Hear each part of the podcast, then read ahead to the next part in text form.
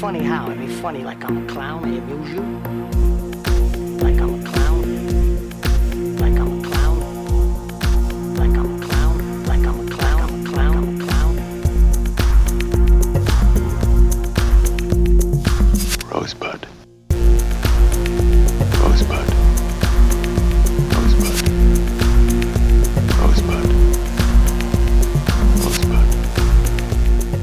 Welcome to Silver Screen Video. My name is Jacob. I'm here with my co-host Jonathan. What's up, John?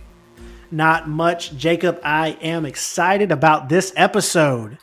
Hell yeah. We uh well, I need to tell you a little story about how this episode came about. We were searching for episode topics and uh Criterion Collection has a really interesting series uh, called the Eclipse series. And so I said, "John, why don't we do one of these Eclipse series?" And he said, "What? Well, you go ahead. What did you say?" I said, that's a stupid idea, and I don't want to do it. Um, no, I said, hey, that's a cool idea. Early work from directors and stuff sounds good. And uh, I saw this one guy in particular I'd never heard of, which is uh, shame upon my house because I should have. And um, anyway, his the first couple of his movies looked interesting. One was a western, so I was like, hey, let's do this Sam Fuller guy because I noticed one of them's a western. It looks like it could be pretty fun. Yeah, so lo and behold, I in a separate timeline, I uh, reached out to uh, the one and only Nick Pinkerton, uh, who is a very good film critic and writer, and uh, uh, he said that he would be interested in being on our podcast. So we were very excited, and then. As I was looking up those uh, Sam Fuller collection on the, the the Eclipse collection, I noticed that uh, the one and only Nick Pinkerton had written the essay uh, for that collection that accompanies uh, the DVDs. And so there you go. We had our first topic uh, for our illustrious guest, Nick Pinkerton, uh, the films of the one and only Samuel Fuller. And so we had Nick Pinkerton on. We talked Samuel Fuller. Uh, folks, just a little peek behind the curtain. We're recording this after we recorded the episode. Let me tell you, you guys are in for a treat. This motherfucker, Nick Pinkerton, he goes off. I'm talking, he knows stories, he knows background information, he brings so much insight and uh, so many so many different critical perspectives to the films of Sam Fuller. You guys are in for a fucking treat. I'm telling you that right now. Absolutely. It was a great interview, and Nick just goes on a, in great detail about Samuel Fuller, a handful of movies we discuss. We watched a ton of his movies in preparation for this, and it was uh, it was a lot of fun. Now we're going to put in the show notes where you can find Nick, uh, but I think the most recent thing would be his Substack. Is that correct? Like that's the one that he's he's on uh, predominantly right now. Yeah, employee picks. I get the name of it wrong in the episode. All right, don't don't. I want to hear your little comments about how I got it wrong. I got it wrong. I said employees only. It's not employees only. It's employees picks. Just Google Nick Pinkerton Substack and you'll find it. And also, I don't appreciate that jab if it was at me because when I was editing this episode, I tried to edit around that to make it sound like you didn't get the podcast wrong or the name of his uh, the name of his Substack wrong. Were you So, successful? Did you successfully make me look smarter? no, it was significantly uh, harder than I thought it would be because there's not a break anywhere. So the world will now know that you got the name of it wrong. But I will say, had I been able to edit it out and you draw attention to it in this little segment, um, I wouldn't have let you know. So the world would know anyway. Um, Oh, okay, that's fair. so either way, also quick note, guys, there is there was a couple of uh, dropouts during the episode. I think I was able to get it to where it's not really noticeable, but if you do notice, that's it is what it is. You know, we're all recording remotely, COVID, different locations, whatever, whatever. So um, there are a couple of those, but it did not interrupt the interview. Nick was still great, still came with a lot of great shit. Yeah, we hope you guys are excited to listen to uh, the great movie critic Nick Pinkerton, and uh, we were excited to uh, to have him on. So, do you have anything to add before we roll into this episode? Uh, no, I just I, I do just want to say if you have um, any issues with the audio quality, you know this is a free product, but we still really want to you know be do our best with the audio quality. So if you have any issues with the audio quality, um, be sure to be specific, write a little note about it, tie the note to a rock, and throw it in the bottom of the fucking ocean because the podcast is free. Enjoy.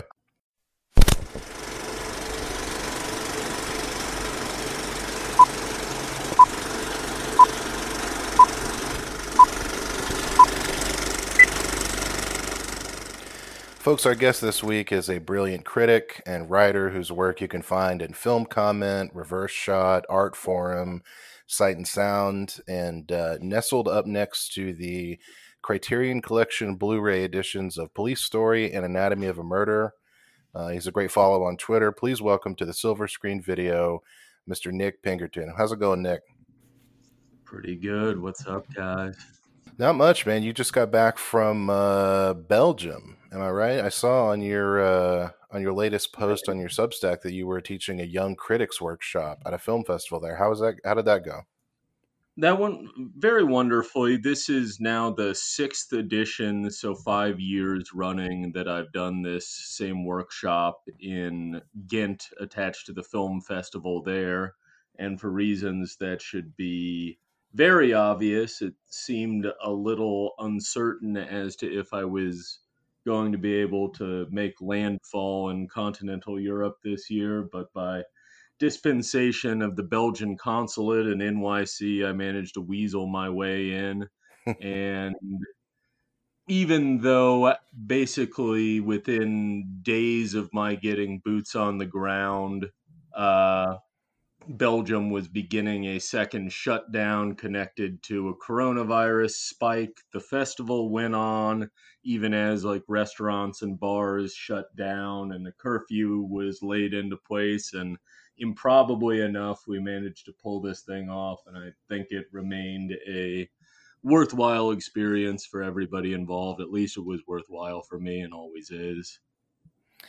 Yeah, what's that? um Because I've taken uh, sort of a few cultural criticisms class just in in grad school, and it always kind of devolves into, uh, at least in my experience, everybody just kind of like um, regurgitating like uh, think piece, you know, kind of content. Uh, you know, why The Office is I don't know misogyny, you know, that kind of thing. Mm.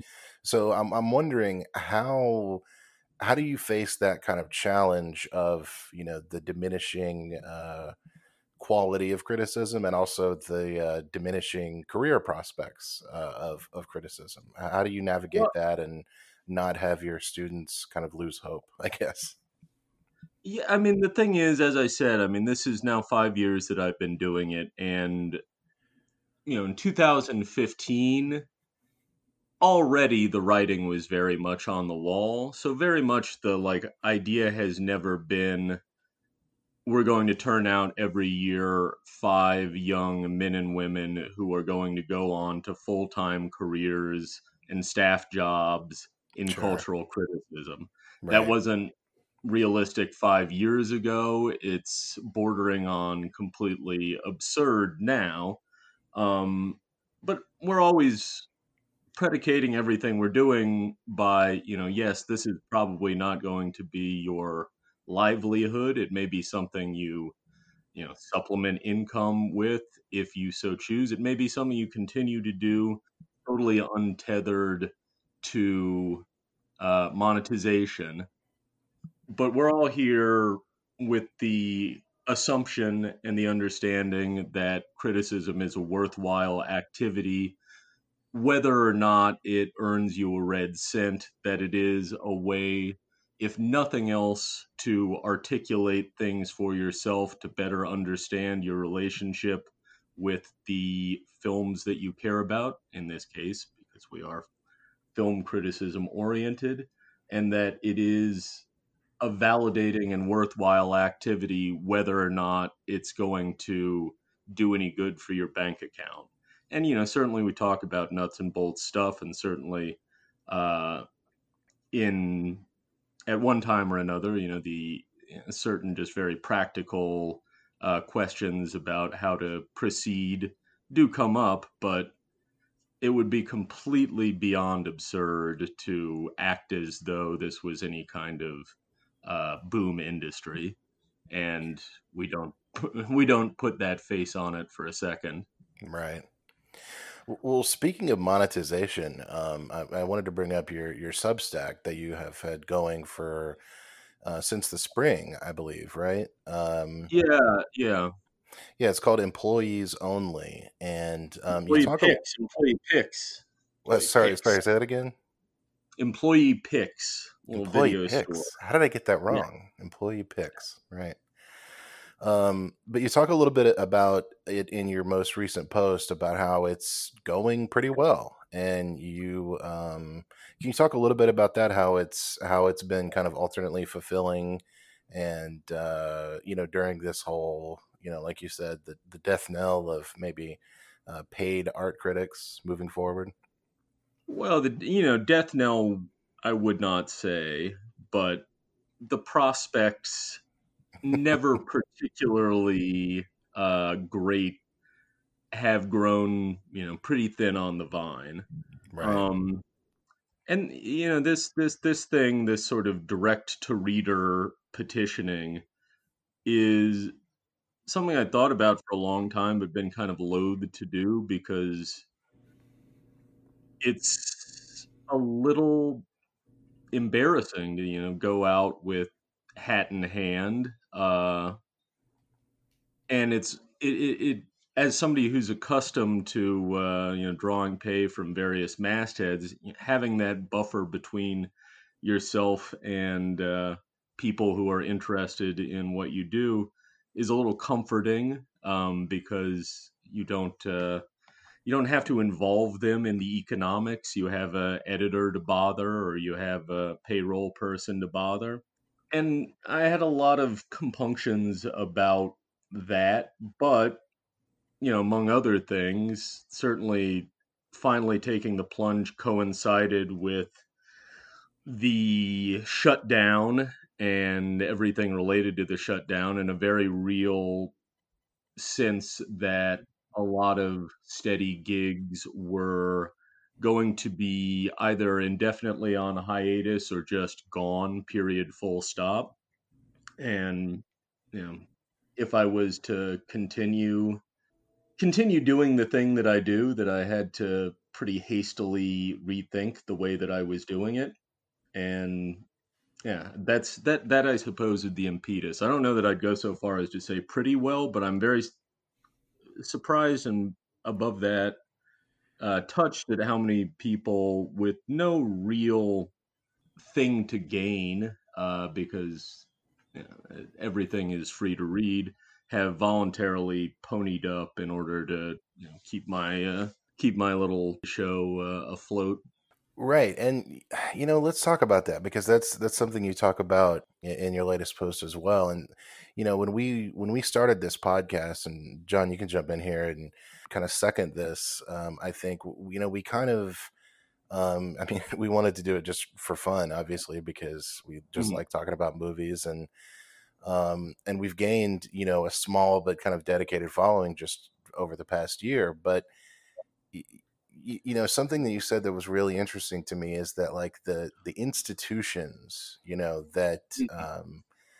that uh like are kind of the last bastions of like you know a, a cinephilia in the united states are really like this pandemic has been almost like an excuse for them to just shutter completely you know i mean i'm thinking about publications like film comment and sight and sound but also you know theaters film forum film at lincoln center you know these places like uh i don't know it really seems like we're entering kind of like a an end times uh you know and, and speaking for myself I, I i lived in the hinterlands you know until just like three years ago and there's in most you know places there is no no modicum of cinema culture and then i moved here and i was like wow this is incredible you know these repertory screenings and so on and so forth and then of course, a couple years later, you know, this happens and who knows what the future looks like. But uh, yeah, I don't know. John, can you jump in here? What do you, uh, what does it feel like elsewhere?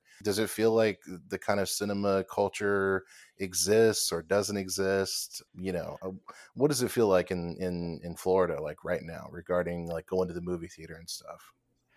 it's it's pretty much non-existent and i mean i'll even take it further and say, you know, I just moved from Washington State a few months ago after living there for about six years in Seattle and then surrounding cities, and and honestly, like I was, I was kind of taken aback by the state of cinema culture before the pandemic in terms of what people wanted to see in theaters. And i would go watch these classic movies. Uh, you know lawrence of arabia i got the opportunity to see in the movie theater and it was really cool.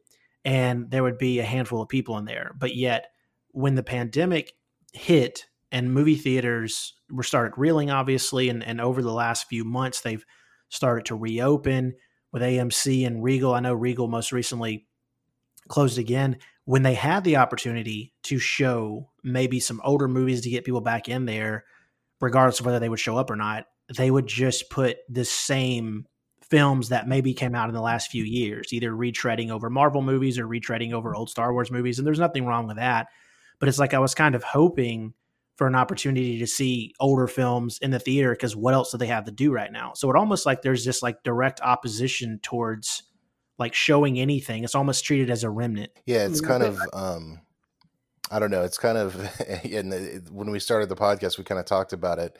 You know, like uh, cinema is like a 20th century phenomenon. I feel like, and it's like, and when I say cinema, I guess I mean going into a room full of strangers. You know, and having that kind of communal space. And you talk about it a little bit in your piece about you know um, having some kind of community you run into people on the street you know it's eh, you're out of your house you're not beholden to like whatever your family is watching on tv et cetera et cetera how that um, doesn't exist very many places in the us and now it seems like it's going away entirely you know well i mean cinema for the first let's say, half century of its existence, when you referred to cinema, you referred to two things. You referred to an art form and you referred to the physical place where that art form was encountered.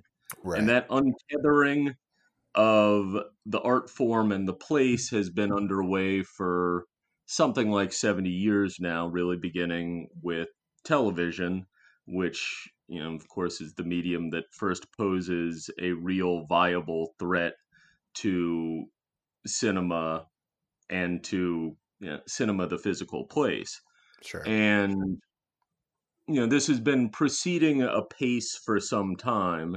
And i mean among the other things that i blather on about in the piece is the streaming services and the degree to which they have asserted themselves as a prominent, if not dominant, cultural force in the space of a very short time. And all of the compunctions I have about that, all of the compunctions I have about uh, Silicon Valley and platform capitalism as arbiters of taste and uh, keepers of the flame of film culture, but also you can't really fault the basic premise that the Reed Hastings of Netflix and so on have when they make the case for the streaming service as the natural uh, inheritor of the mantle of the you know role that cinema cinemas as exhibitors have classically played and the basic premise is that the system is broken that the system is moribund that the system has not changed at all decades upon decades, and that you need these new, more dynamic streaming services in order to better uh, service people's wants and needs.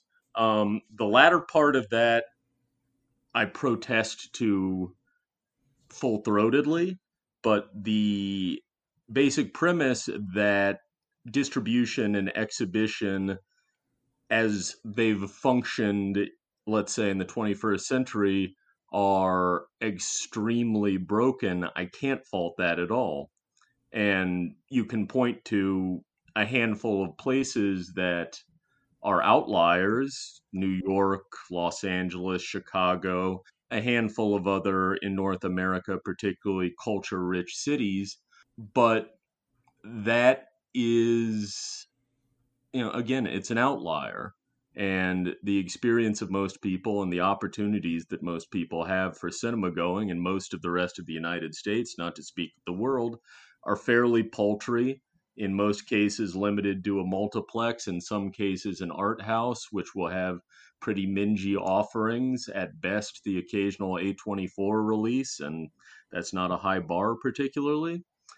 so, you know what what we what we see in the present crisis is in sharp contrast uh, the degree to which this thing that has already been hanging on by a thread in some cases is now imminently imperiled. And not only does one pray for things to pull through and for what we had to continue to exist, it also becomes an occasion for asking how things can be done better. Right.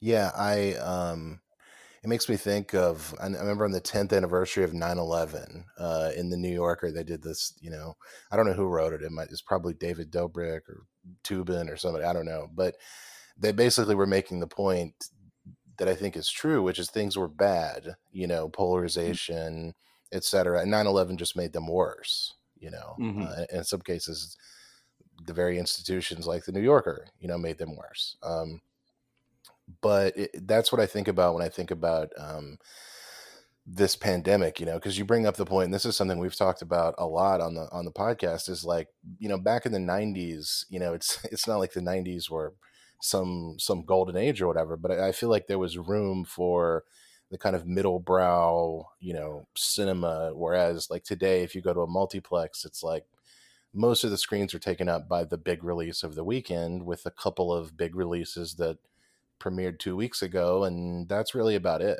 You know, like we, we, we watched Blue Steel because we did an episode on Kathryn Bigelow and I was, we were talking about like, remember when like there was just a genre of movies that was like just women in danger of like, you, know, like that was that was a, you used to be able to go to a movie theater and just see one of those in like 1996 and forget instantly about it the second you left. But but you know now that even that variety is gone. You know. I mean, absolutely, and uh, the big story of now about a month ago was AMC theaters going dark because of the announced delay of the release of the new Bond picture. Right. right. And you know, what is this illustrative of not the if not the fact that the that these theaters are so dependent on a relatively small handful of enormous tentpole releases that the withdrawal of these tentpoles brings the entire architecture crashing down. And, you know, this is very much a development of the last 10 to 15 years. This moving away from what was classically the sort of received wisdom of how you put together uh, a release slate as a studio is that you'd spread a lot of money around on a lot of disparate projects, middle range projects, the occasional star vehicle, the occasional blockbuster and you'd hope that a couple of these really connected and you could then afford to lose money on several others and you'd come away in the black having made a you know, modest profit and what has replaced that wisdom is the logic of the ever larger tent pole where you're not putting in 30 million with hopes of making 70 million or 100 million. You dropped out and when you were right in the middle of talking about the uh, the profit that they would make. Okay, gotcha. Um, yeah. Hmm. Okay. Let me see if I can rewind myself a little bit. If not, I have a question for you that that I kind of um, when I was reading your most recent piece, um, and you talked about streaming, and, and, we've obviously touched on Netflix and Reed Hastings already. Yeah.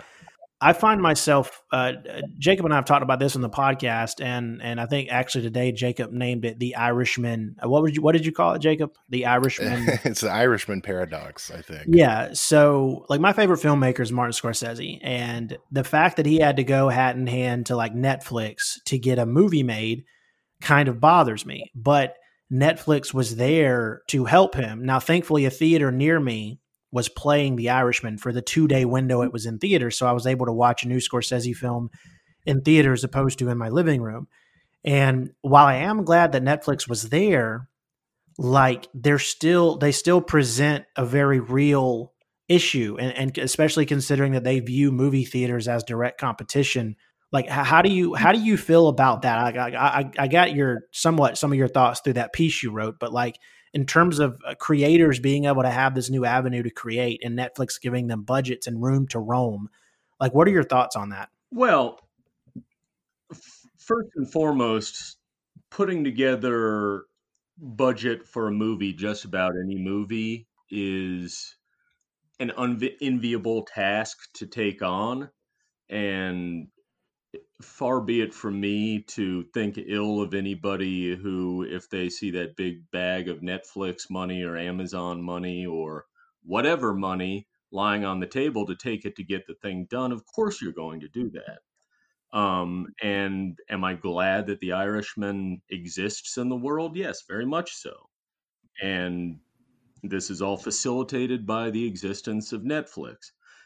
Now, at one and the same time, I have a certain amount of esteem and trust in the motivations of a Martin Scorsese in making that picture.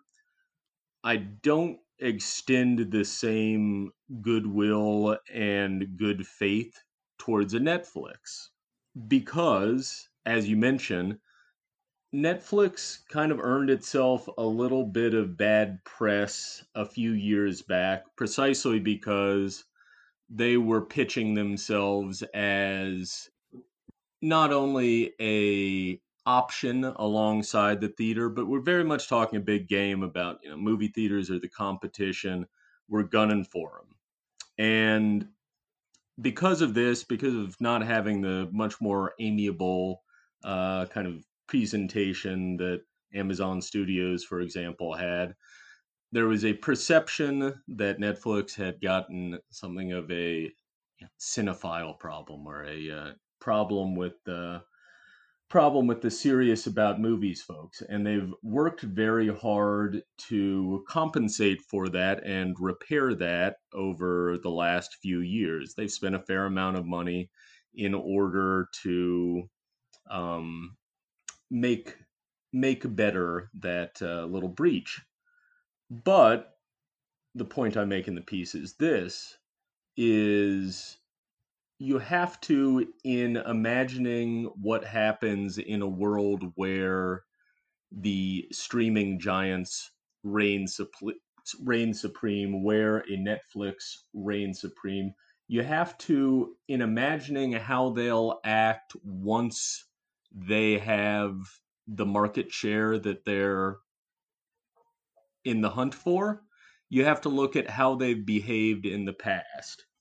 And Netflix, as we first came to know it, was a mail order system dealing in physical media whose competition at that point were the still extant video stores. And within a fairly short space of time, they had driven those video stores out of existence. Having done that, that business model, the direct delivery of physical media, ceased to be a priority and was put on the back burner so that they could concentrate on developing a streaming video service. A streaming video service that, when it first appeared, or at least after uh, a few stumbling early steps was welcome as this fantastic wide ranging video library that would give a subscriber potentially access to, if not the entire breadth and depth of world cinema history, then a reasonable amount of it. There used to be quite a bit of stuff on Netflix. Then there's a third pivot away from licensing other titles and into producing their own original content. So in every case, there's been kind of a bait and switch that has gone on in which the service has built its subscriber base offering one thing, then pivoted and given another thing. So, as appreciative as I am for the completion of Orson Welles' as The Other Side of the Wind or for The Irishman, or for the occasional good works that have been committed with Netflix money, I have less than zero confidence that that is part of the mission. The mission is always building subscriber base, in so doing, driving out competition, and then offering something entirely different from what was initially on offer. Yeah, that's a really good way to put it because uh, it, it is interesting when you look at the history of Netflix. Because I remember early on with Netflix, um, I had a bone to pick with them simply because I was such a lover of Blockbuster. Uh, I would just go in Blockbusters and spend hours in there just looking around. And because of Blockbuster offering, like, you know, they always had like an independent section and an art section. So you could go there and kind of broaden your your view of, of film um, one movie at a time because obviously we all start somewhere so when netflix came along it would just it just became the killer of that kind of experience and i think the pandemic ha- has obviously accelerated what's happening with movie theaters but i mean as we just discussed a few minutes ago it, it seems like it was already happening before the pandemic um, but that it looks like streaming services in general, combined with the pandemic, are about to uh, unfortunately probably take out another major part of the cinema experience with movie theaters. So it all just feels kind of daunting. It's it's, it's I try to be optimistic with it, but I just it's hard to find those optimistic avenues, if that makes sense. Well, oh, I mean, I, I, I don't think that a dire threat is posed to the cinema as physical place, the concept of cinema as physical place, it's possible that the multiplex as we've known it is in some danger. It's possible that a number of institutions um, that, for example, we in New York have enjoyed are in danger, and certainly in other places.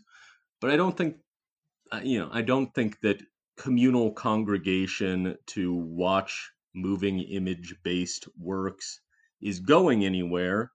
Um, however, it may be that there is a big shakeup and restructuring soon to be underway. And that could be, if you want it to be, cause for optimism because, as we've discussed, we were in a far from perfect situation previously. Um, but I do think the market share that is most like imminently threatened uh, by the streaming services is that of the you know of the multiplex, um, much more so than other leaner operations. Yeah, um, the Jacob, you had something you wanted to say. You can jump in. Oh, I, I just wanted to, uh, you know, Nick, not to not to make you listen to your own work, but uh, just a quote I love from that piece uh, that you talk about. So while America's theaters, uh, sorry, uh, so while America's closed theaters slumber, let us dream with them a little dream about a more unruly and democratic and living cinema, a cinema without board members and managerial mediocrities, than to let those dreams inspire the great work that will come upon waking.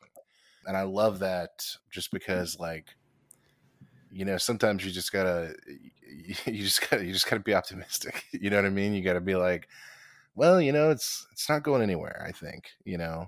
And uh so yeah I mean speaking of that great work I think we could probably transition into um, talking about Sam Fuller. Um, well, bef- before we, bef- if I just if I just say something to that, actually, oh, of course, yeah, because sometime back for film comment, I had occasion to do a piece about the culture of university film societies in the 1940s, 50s, and 60s.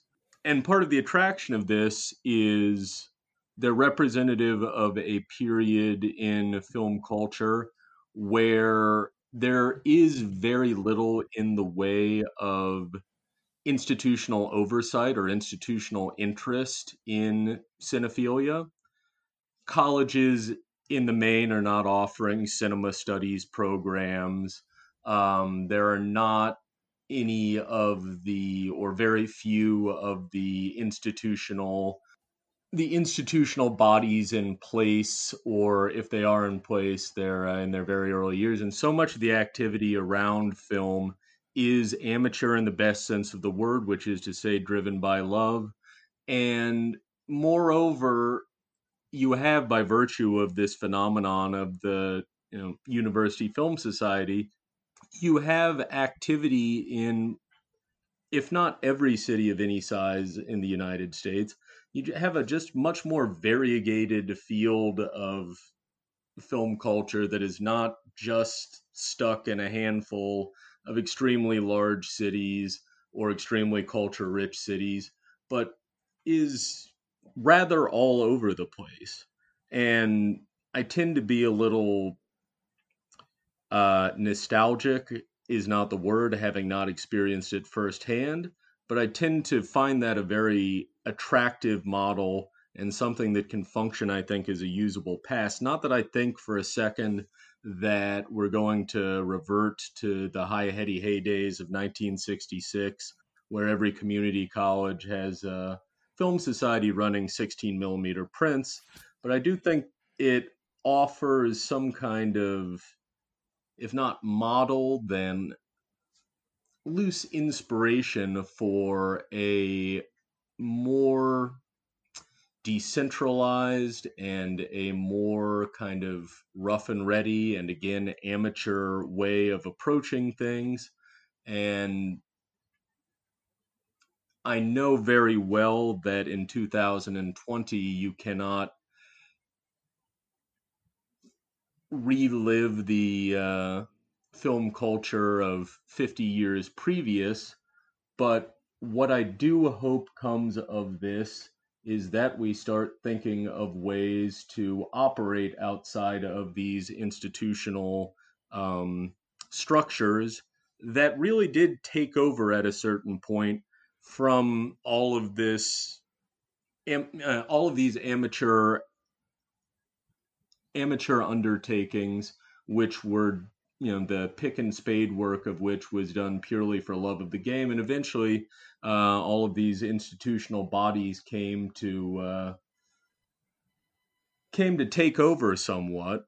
And then the question arises well you know is it necessary? Are these institutional bodies necessary? If this thing that was built up initially through just amateur fervor was able to exist through amateur fervor for so long and if there is this sense of massive institutional delegitimization, can this kind of scrappy, for the love of the game, DIY activity find a way to fill in the many gaps that exist in a highly faulty system of distribution and exhibition?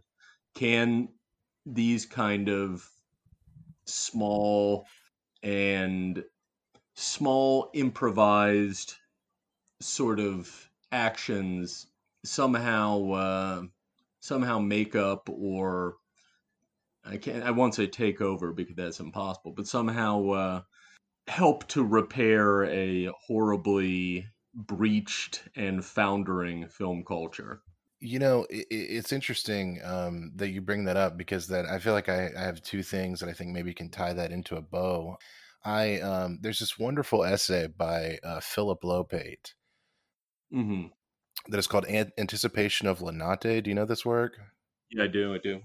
Yeah, yeah, it's it's a great essay about uh, about exactly what you're talking about. You know that that kind of um, you know film culture in the um, in the 50s and 60s and stuff. And um, I actually was fortunate enough to be able to um, take a class with him. Mm-hmm. And I uh, I worked on a piece which you know may be forthcoming in the Criterion blog, but I mean who knows. Uh, but uh, I worked on a piece that kind of contrasted um, you know me basically reading that essay of his and just being you know, insanely jealous and just mm. kind of being furious that I couldn't, you know, be like walking the streets of Morningside Heights in, you know, 1960, you know, in, in, in raptures over Jules and Jim or whatever. And, um, I, uh, so I contrasted that with my own and and writing, you know, the p writing the essay that I was writing kind of forced me to realize that I actually did have elements of that in my own life.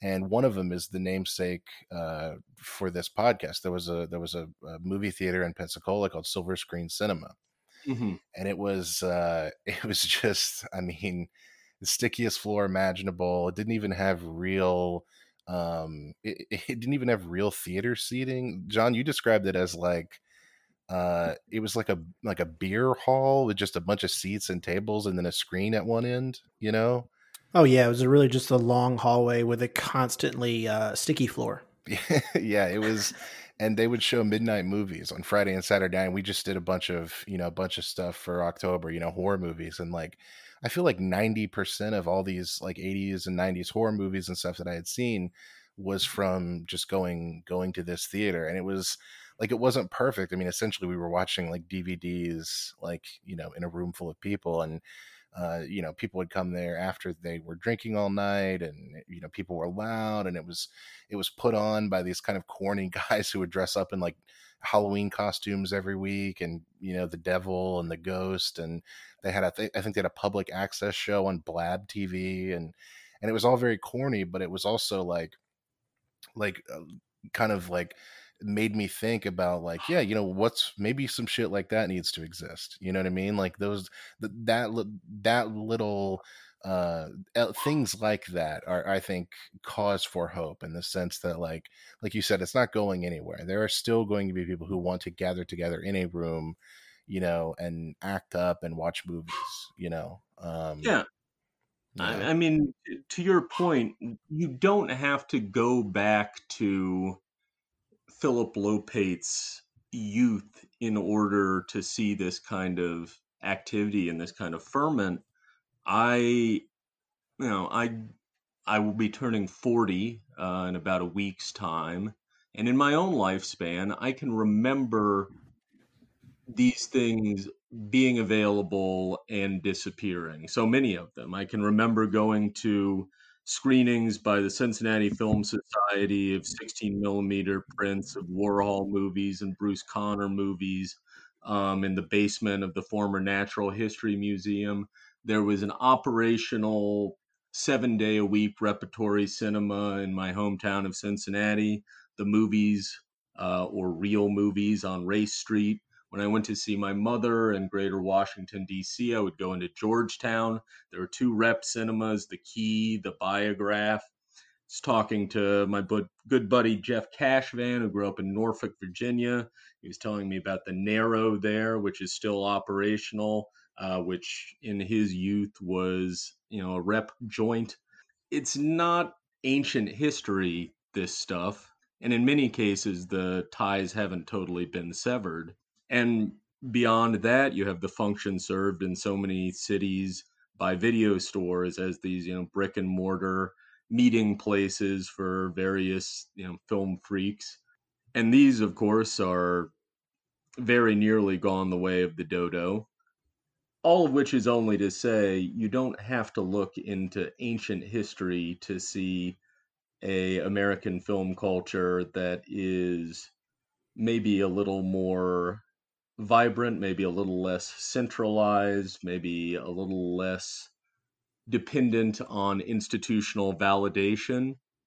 And there's, of course, a myriad of reasons that we are where we are now, but we we haven't arrived i think at an inevitable point and even well before this i've seen a lot of signs for hope a lot of jerry rigged micro cinema operations um, in a lot of places that one would not think of as being film culture rich towns, a lot of places that did have at one point or another uh, more opportunities that are rediscovering links to that now disappeared film culture and trying to get things going again.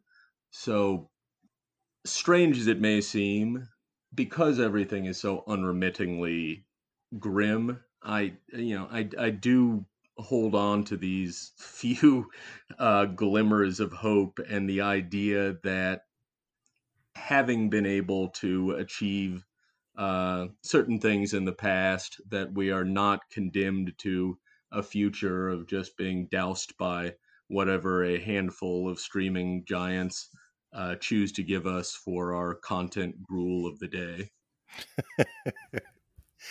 right, absolutely. Um, well, yeah, this uh, that, that, seems like a good note um, to maybe end it on. John, you think we should move on to Sam Fuller, or you got anything else on this uh, uh, cineculture apocalypse? I have something that is separate from that. It's just a quick question that I had. Uh, I wanted to ask earlier. Nick, I, have read quite a few of your pieces, um, and like what you wrote on the Criterion about Sam Fuller and all that, and, and you approach uh, talking about film in such a thoughtful manner. Um, and then obviously you reference in your most recent piece on Substack talking about breaking your longest streak of not going to the movie theaters. You know, when you harken back to 1983 when you went and saw the re-release of Snow White and the Seven Dwarfs. Is there a particular movie or a particular moment and I'm sure you've been asked this before. I just I didn't come across it with anything I read that really made you think I, I want to do. I want to be a film critic. I want to study this art form uh, and, and kind of let the world know my views on it. I I I, I certainly never set out to do precisely what I'm doing. Um, I was a pretty pretty studious uh, and pretty ardent film watcher from I don't know the time I was probably 12 or 13 onwards. Um, and initially went to school for film production with the idea that uh, I would uh, launch myself into into uh, um, with a very with very little grip of the uh, practical prospects for doing such a thing and the practical prospects for a number of reasons were kind of nil. Um, so I kind of just backed my way into then writing about films, which is something I'd been doing for um, doing for my own edification, and through a through a process which I still don't entirely understand uh, doing this for fun and pleasure gradually became an occupation. But uh, you know, as to if there was any moment in which uh, everything crystallized for me, I, I, certainly don't think so. I mean, there were definitely some uh, hugely illuminating early film going experiences, but uh, nothing where I was struck by a bolt out of the blue and thinking that I had to devote my life to the practice of criticism. Oh, okay, that's cool. Yeah, I was just curious, just because, yeah, especially since you you referenced, uh, you know, the, the Snow White and the Seven Dwarves and your longest streak of not going to the movie theaters and all that. So I just thought I was I was a little curious. So no, that's cool. Um, yeah, we can move on to Sam Fuller if y'all are ready to do that.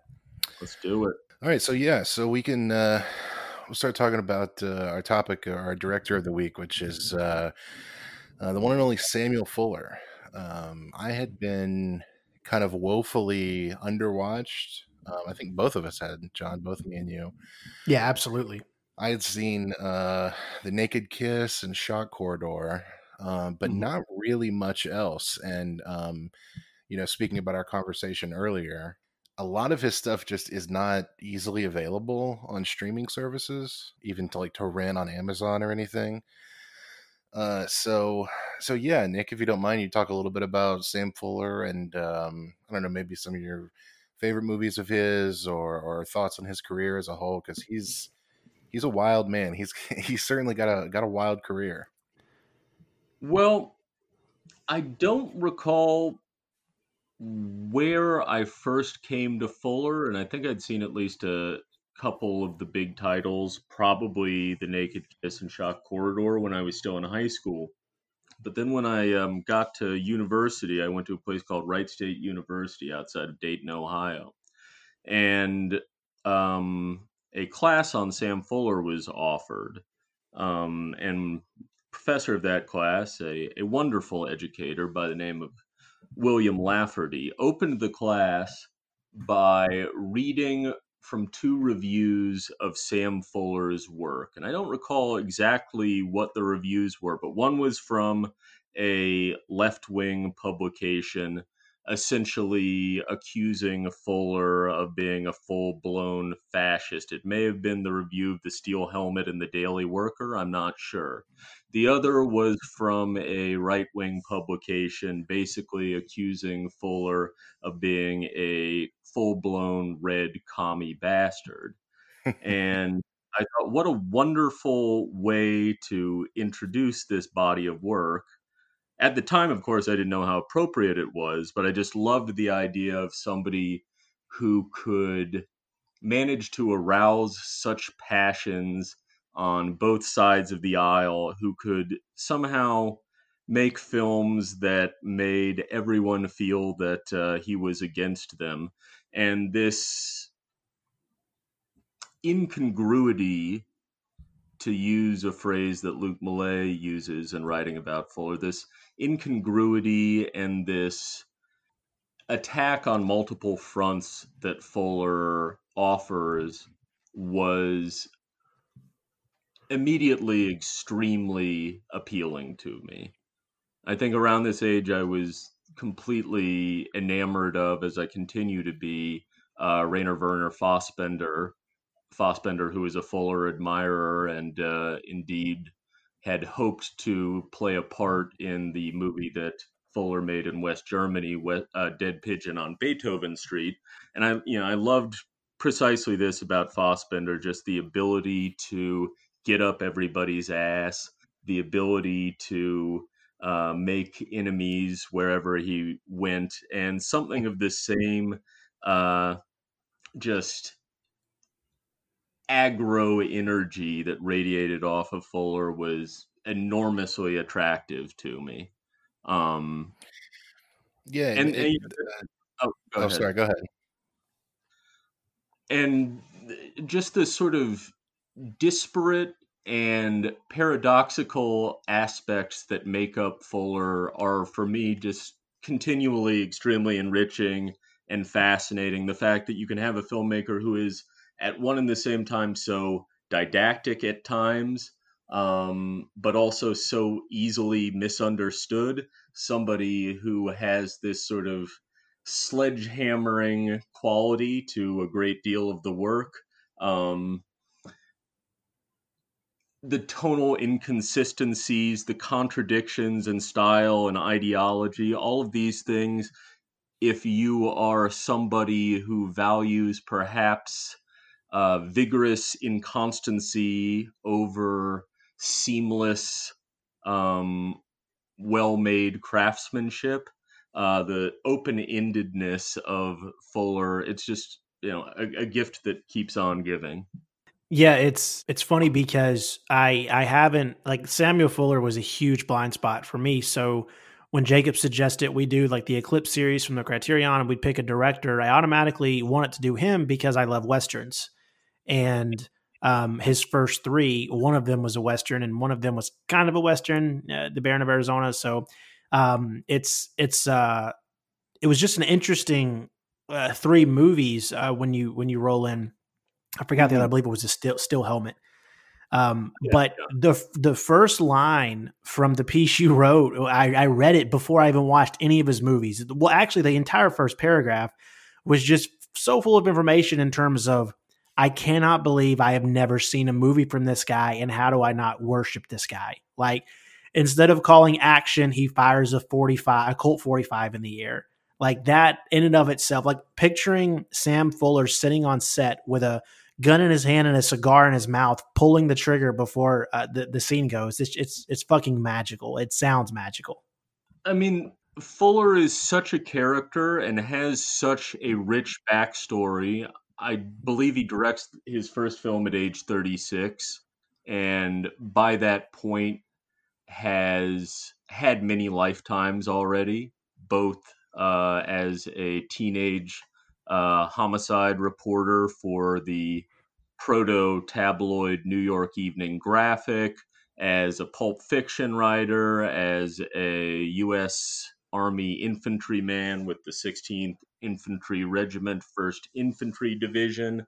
Um, he's such a character and such a ham bone as well, such a self invented eccentric that it's easy to be attracted to that and that's you know very much like part of the package and in the you know in the course of writing about uh, those uh, first three films you are sort of like building up the personality and the uh, you know building up your hero which is in this case the uh, indomitable director um, but the films themselves are as fascinating as the man is. Uh, I think even more so.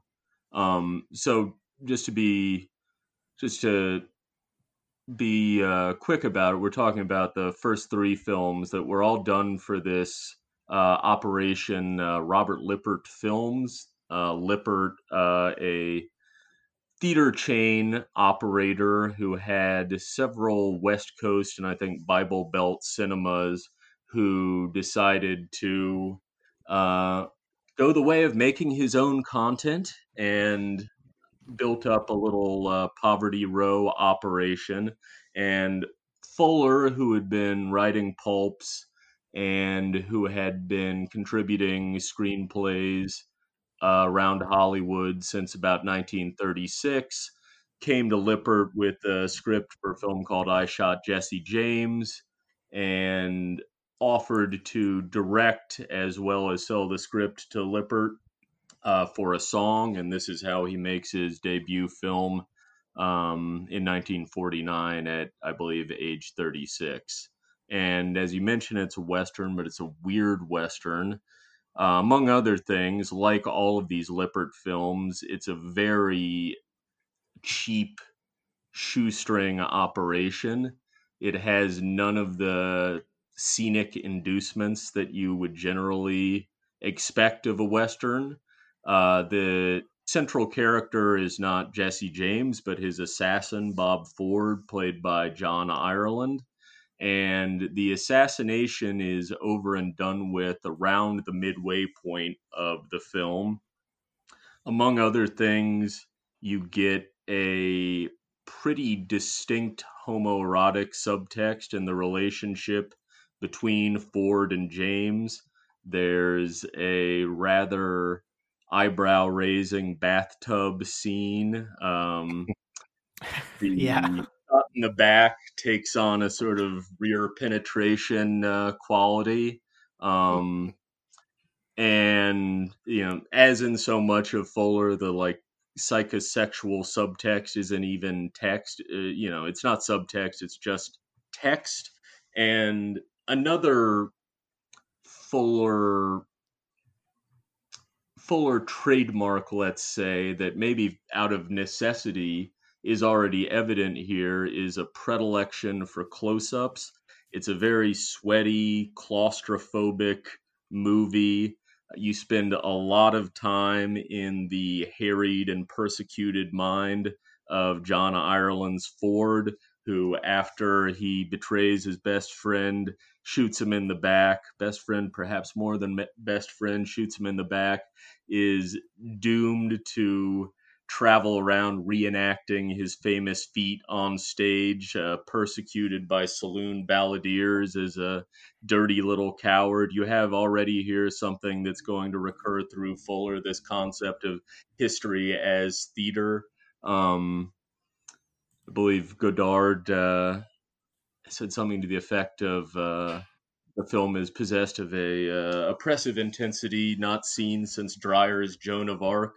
Again, uh, not this sort of plein air openness that one is accustomed to from uh, so many westerns of the period, but this sort of sweltering, close thumbscrew quality that the movie has. And again, a lot of this is probably just a matter of uh, a matter of necessity, shooting quick and on the cheap, and not having the ability to travel uh, far afield. So, what can you uh, shoot easily and uh, without a lot of uh, cash? Well, the human face, but the close up the looming close up is going to be really throughout the uh, career very much a uh, Fuller signature. He has Yeah, I little- uh, go ahead, go ahead. I'm sorry, you can go ahead. you know, very very little use for sort of seamless, uh, classically constructed storytelling um, in the high finish studio style. Fuller is a guy who is enormously attracted to the close up and the figural grouping, um, but a nice medium shot shot reverse shot dialogue these you'll not encounter uh, with nearly as much abundance as in Fuller as you will in a typical typical Hollywood film of the period. Yeah, and I specifically noticed that in uh, in Steel Helmet, which is, I mean, speaking of claustrophobic, it's it's almost uh, and and the the style in which it is shot is so. You know, I was reading about you know the kind of background behind Steel Helmet, and it's like, yeah, like you just like micro budget on a on a very very tiny set that's clearly artificial and uh I don't know, it has a real um I don't know, there's a real contrast there between that and you know some larger like studio war picture. But you have a lot of kind of almost like psychological realism um with Steel Helmet um as opposed to I mean, I don't know, Sergeant York or some of the more popular like you know big studio like war movies at the time, you know. Well, it's interesting because like when you say, "Oh man, that that Samuel Fuller movie made me really claustrophobic and like it was so sweaty," like the response would be, "Which one?" Um, Yeah, right. because all of them uh, have some uh, form of that. Uh, Like just watching the big wet, red one a few days ago, it's like, good God, like it makes me feel like I'm on the beach. It makes me feel like I've got this uniform on and I'm huddled down and I don't know what's going to happen next. And like just just the overall the, the way he used the close up, it was just I don't know. He he was uh he was just it was something else. I cannot believe uh, for as long as I've been watching movies that I had never came across uh, Samuel Fuller.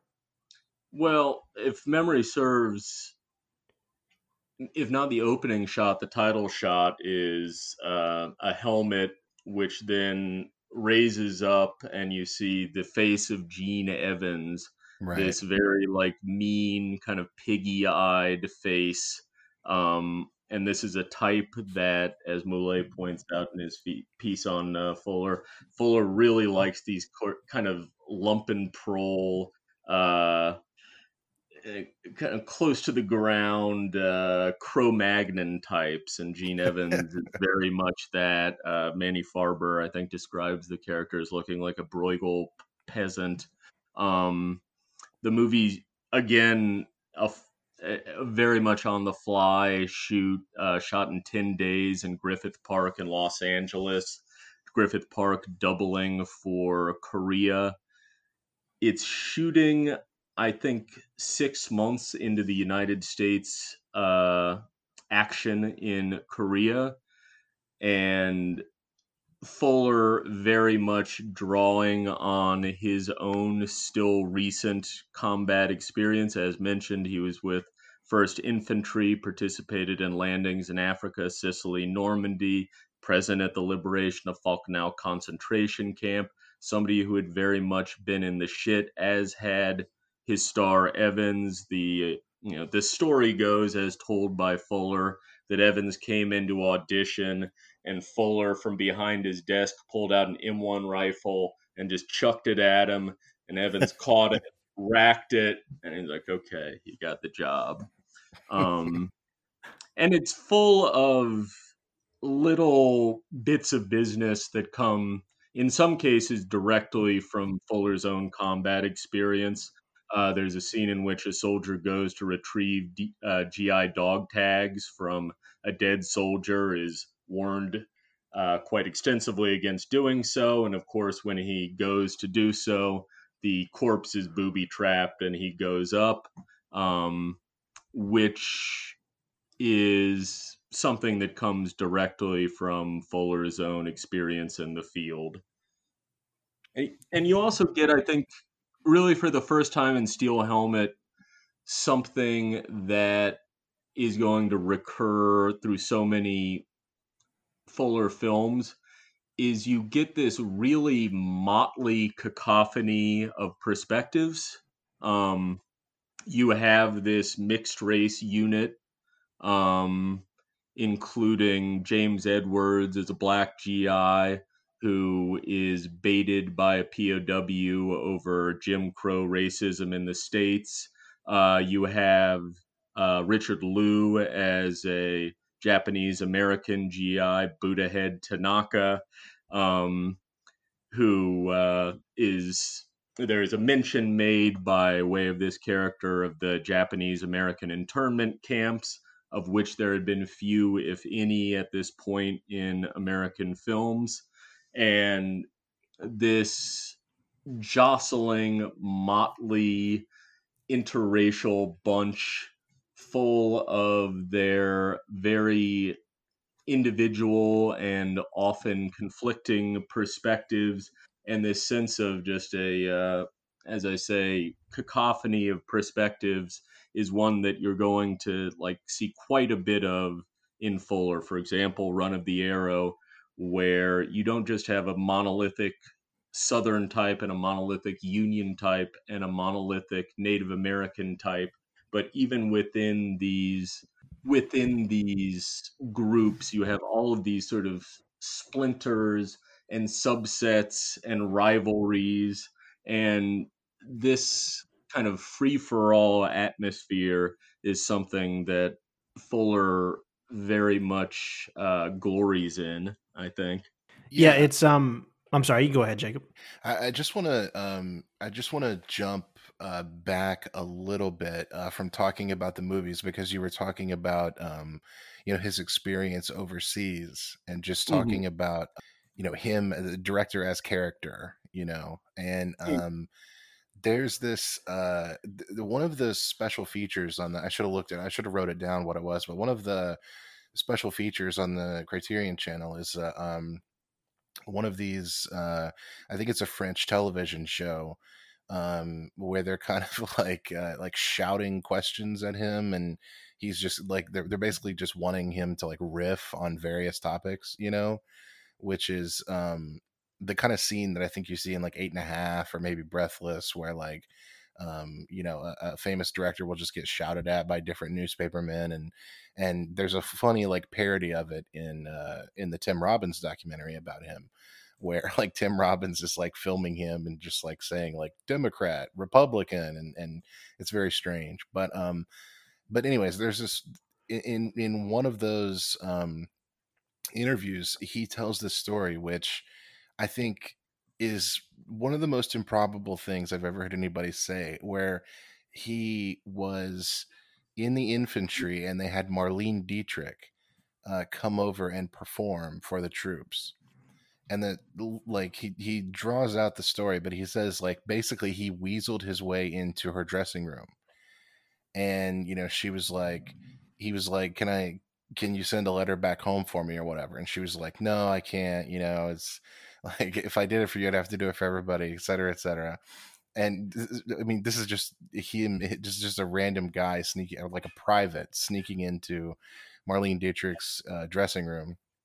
And so finally she he says um he says what i want is i want you to send a message to my agent and that he had the same literary agent as marlene dietrich did like her like movie agent and he wanted to like pass like a message about like cigars or something. And she was like okay yeah i'll pass along the message. And it turns out she actually did. And then he tells a story about how he runs into her like you know 15 years later in some restaurant in hollywood and she recognized him and remembered who he was.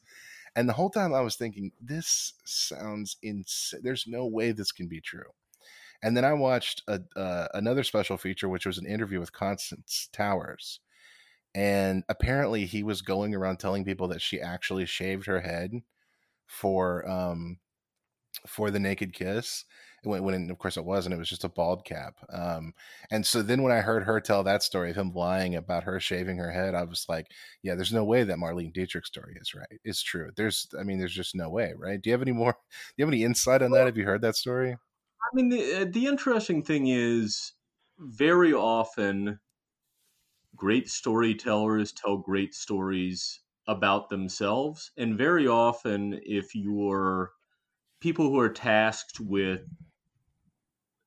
with putting together directors' biographies, to use this particular case, part of that task is extracting the truth from a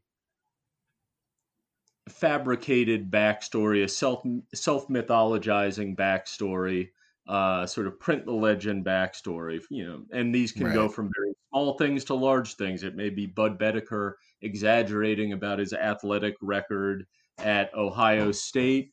It may be Fritz Lang stating that he was offered uh, a very high mucky muck position in the German film industry by Goebbels, and as mere matter of principle, turned this thing down. But what's interesting about Fuller is most of the wildest stuff is quite easily verifiable. That he was at age 17 the youngest crime reporter on the murder beat in New York City for the New York Evening Graphic is verifiably the case. That uh, he was a protege of John Huston's mother, Rhea Gore, a rarity as a female sports writer in the 1920s, is verifiably the case. And that, as a relatively venerable 30 year old, he joined the U.S. Army Infantry, and that is a pretty old dog faced soldier, and fought in most of the major fronts of North Africa and Europe during World War II. That's all true. Now that he occasionally stretched the truth a little bit, I, you know, I don't doubt it for a second, but the basic facts of Fuller's biography are pretty fucking wild. Right. And when we talk about Fuller as this kind of ham bone performer, very much uh, acting up the role of the two fisted tough guy director, I don't know if this is kicking around online, but it certainly must be out there somewhere. I recommend people to an appearance that Fuller made, I believe, at the University of Edinburgh, uh, maybe sometime in the 1990s. Uh, it's it's uh, it's a performance. Uh, he has a the performance is essentially Fuller presenting himself as Sam Fuller going into a studio exec's office and pitching an idea for a film. The name of the film is uh, The Lusty Days, and it's set in New York City during the draft riots, the same events seen in uh, Scorsese's Gang Gangs of New York. And it's just this fantastic kind of one man show performance in which Fuller gives the entire story, the like ultimate uh, pitch uh, for his film. And if you want to sort of get a better idea of the man as performer, uh, this is, I think, the the best instance of it that I know. Wow. Yeah. I'll, I'll definitely have to check that out. Um, Yeah, I'll have to check that out as well. That sounds awesome. But you know, did he bullshit a lot? I'm I'm sure he did. And I mean, that's I Baron of Arizona, um, which is the other Lippert film that we haven't talked about. If nothing else, it sort of gives you a sense of how much Fuller liked these kind of adventurer, swindler, blackguard types. In this case, uh, James Addison Reavis, played by Vincent Price. You see that too with the Steve Brodie character in Park Row in 1952. Uh, being this very, you know, stereotypically all-American type, how can anyone uh, as American as Fuller not have a soft spot for swindlers, frauds, phonies, card sharpers, double dealers, um, and that you know that's very much in evidence in Baron of Arizona. Yeah, John, you were a big fan. Uh, I know we we texted about it and talked quite a bit about it. I, I know you liked specifically uh, Baron of Arizona and Park Row quite a bit, right? Yeah, Baron of Arizona was it was something else, and it was just so interesting to see Vincent Price in that role because I grew up watching Vincent Price in horror movies. Like that's where I got my introduction to Edgar Allan Poe and a lot of like old Shirley Jackson stories or whatever, uh, the House on Haunted Hill stuff like that. So it was just so cool to see him in something where it wasn't like that type. Like uh, you know, it, it's it was just such a, a, different character for me to see him in, and uh, I really enjoyed it. I thought the story was really interesting, and uh, it's definitely one of my one of my favorites from his early work. Uh, Fuller's early work, I should say. I think he said it was his favorite performance, right, or one of his favorite performances, Vincent Price. Um, and I feel like you can see why because he he really is given like full time, like it's really kind of a complex character, and I mean, almost doesn't quite work. I mean, in my opinion, I know, I mean, most people like it, but it's just uh, when I was watching it, I was like, so what is like? You don't really get a lot of insight into his character. Uh, it just seems like such an insane thing to do, you know, to go uh, spend all that time with those monks and. Uh, I don't know. It's, it's just such a strange, like old Wild West tall tale, you know. Well, he's definitely playing the long con. It, it looks like, um, and also I believe, uh, as I think Nick pointed out in his in his uh, piece for for the movie, uh, I believe that guy in real life fought on both sides of the Civil War. So that's also a really weird thing. Um, so apparently he didn't have much of, uh, you know, he, it seems like something he would do, is what I'm saying. Right. Uh, let, us talk about Park Row for a little bit. Uh, Nick, if you don't mind. That uh, I, I, found Park Row to be. I, I was shocked because I, I never I, would heard of the major Fuller movies. Obviously, you know, Pick Up on South Street and um, you know, Forty Guns, et cetera, et cetera. I had never even heard of Park Row, and I was blown away by how good it was. It, I, I I thought it was extraordinary. It was like Citizen Kane, but if Citizen Kane was like you know kind of a, a newspaper picture, it was. I thought it was incredible. Well, I mean, as with Baron of Arizona, Park Row is Park Row is evidence of Fuller's fondness for sort of digging into odd little pockets of American history. And, you know, a great deal of American historical filmmaking really dedicates itself to a pretty, you know, small number of uh, well trod topics. You know, when we talk about the American Western, we're principally talking about films set from, say, 1865 to about 1885. And when we talk about newspaper picture, you know, we think of a lot of sort of fast talking uh, comedies of the 1930s.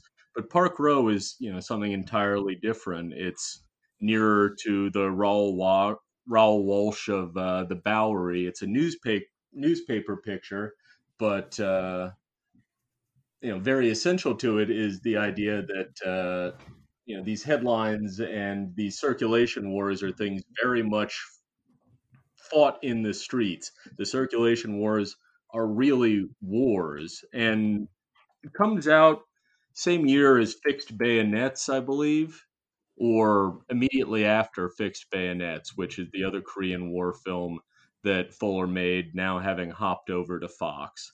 Steel Helmet, again, a very fly by night production, was a very large success and made Fuller a significant amount of money, enough that he could pour it into his self produced passion project, Park Row. Fuller viewed himself as, you know, newspaper man through and through, ink in the blood, and his passion project, which no studio exec uh, shared passion for, was this film about the lusty, two fisted days of the newspaper business in the 1880s on Park Row. And it's interesting looking at it in fixed bayonets side by side because they both use pretty large constructed sets in which the action of the film is largely contained. In the case of Park Row, you have a uh, simulacra of Park Row, the area down around City Hall, which was where uh, the newspapers were clustered at the end of the 19th century. And you really see Fuller enjoying the freedom to range and move about that these sets allow in both the case of fixed bayonets and Park Row. Um, particularly, you know, early on in Park Row, you have Steel Helmet's star Gene Evans back as this uh, iconoclastic newspaper man, Phineas Mitchell. And you just see him sort of striding through the streets of New York, and you get these very sweeping, emphatic camera movements that go with it. And you have, in seeing that, you have this sense of just professional mastery, this sense of propriety. Mitchell swaggering along the street. You get it too in inside the bar where uh, he bellies up and you see the mugs of beer sliding along.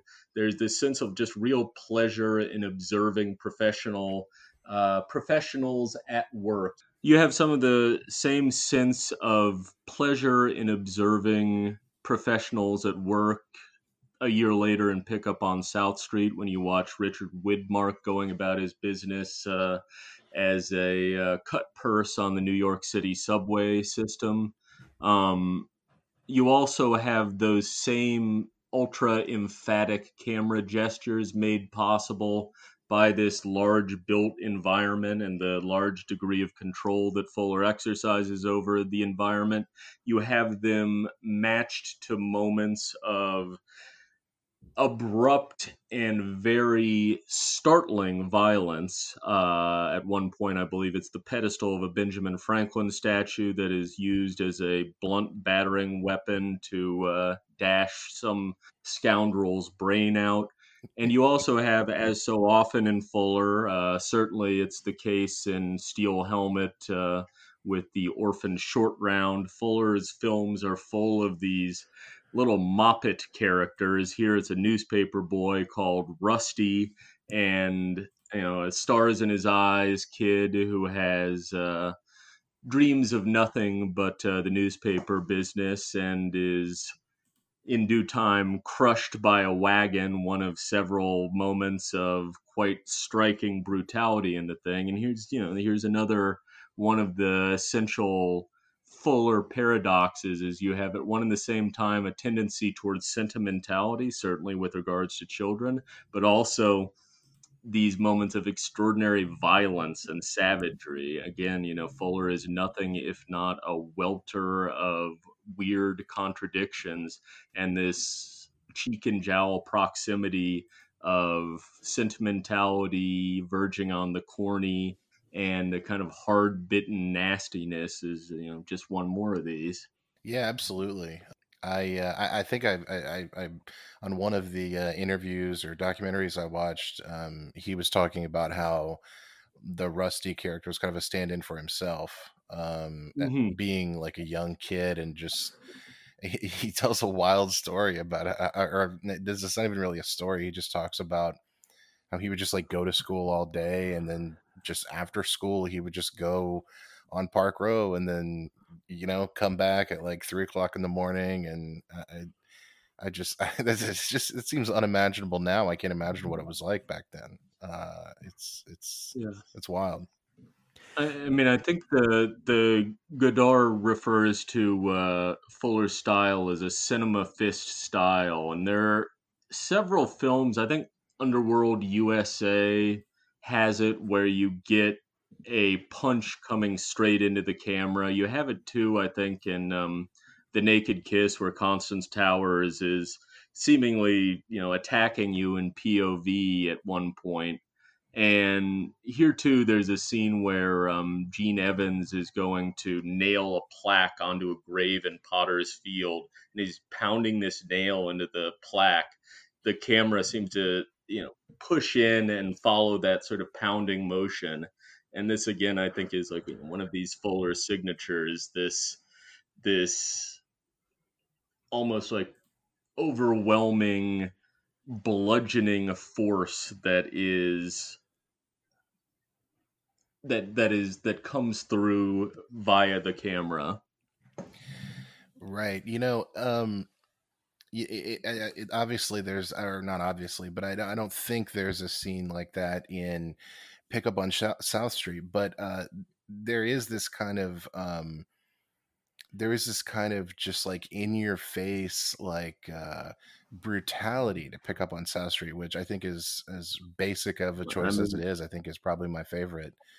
Ah, Um, Richard Richard Richard Widmark dragging Richard Kiley down the subway stairs by the ankles, his right. face is bouncing down every subway stair on the you know on the way down. Yeah, that's uh, not not soon forgotten. Also, the like meet cute between Widmark and Jean Peters is Candy, where she sneaks into his uh, waterfront shack and he cracks her one across the jaw.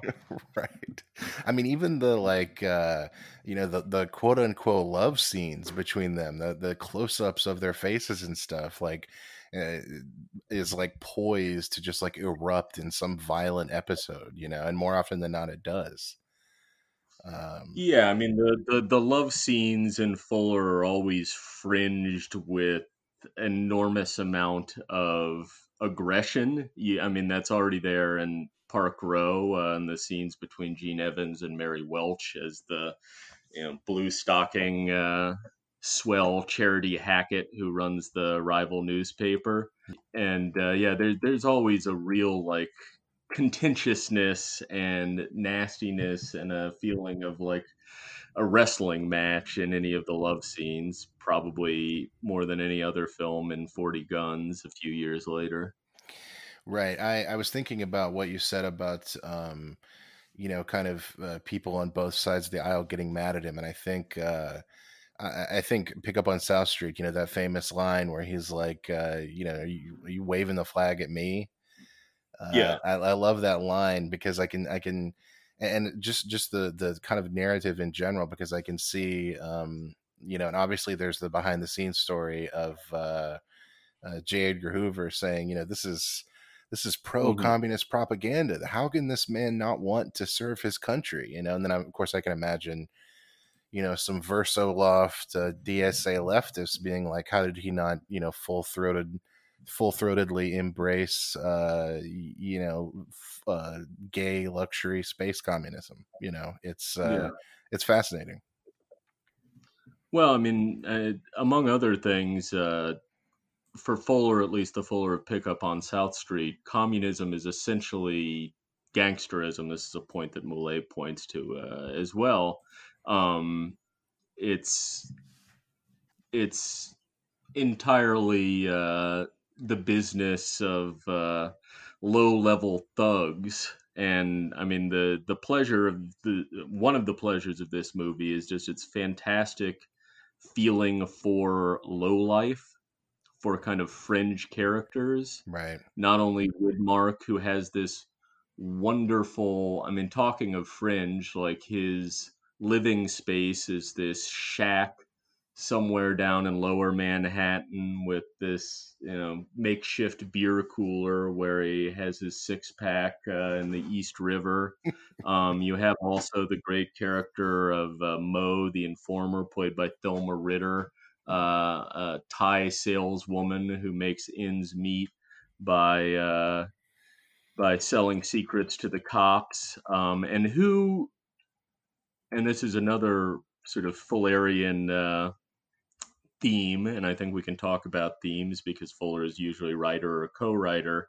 Uh, Mo, who is entirely oriented towards her own death and a terrible fear of being buried in Potter's Field, her only aspiration to have a good funeral. Mm. Um, there's something of that uh, same same aspect in the Josiah Davenport character and Park Row. Often I feel guilty in taking such a long time to die.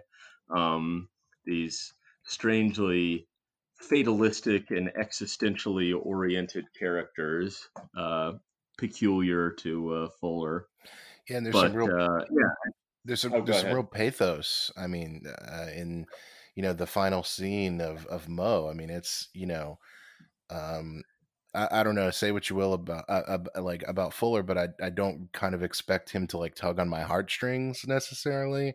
Mhm. But that that scene is is almost unbearably sad. Uh, uh, when Mo, you know, kind of uh, meets her her demise, you know.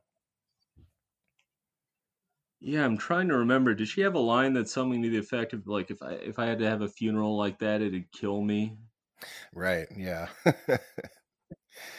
yeah. I It's may be misremembering yeah, but there, there's yeah, something there's something like uh, that. Yeah. yeah. And then in uh, the Steel Helmet, you've got Gene Evans. Uh, if you die, I'll kill you. Again, further fuller fuller paradoxes.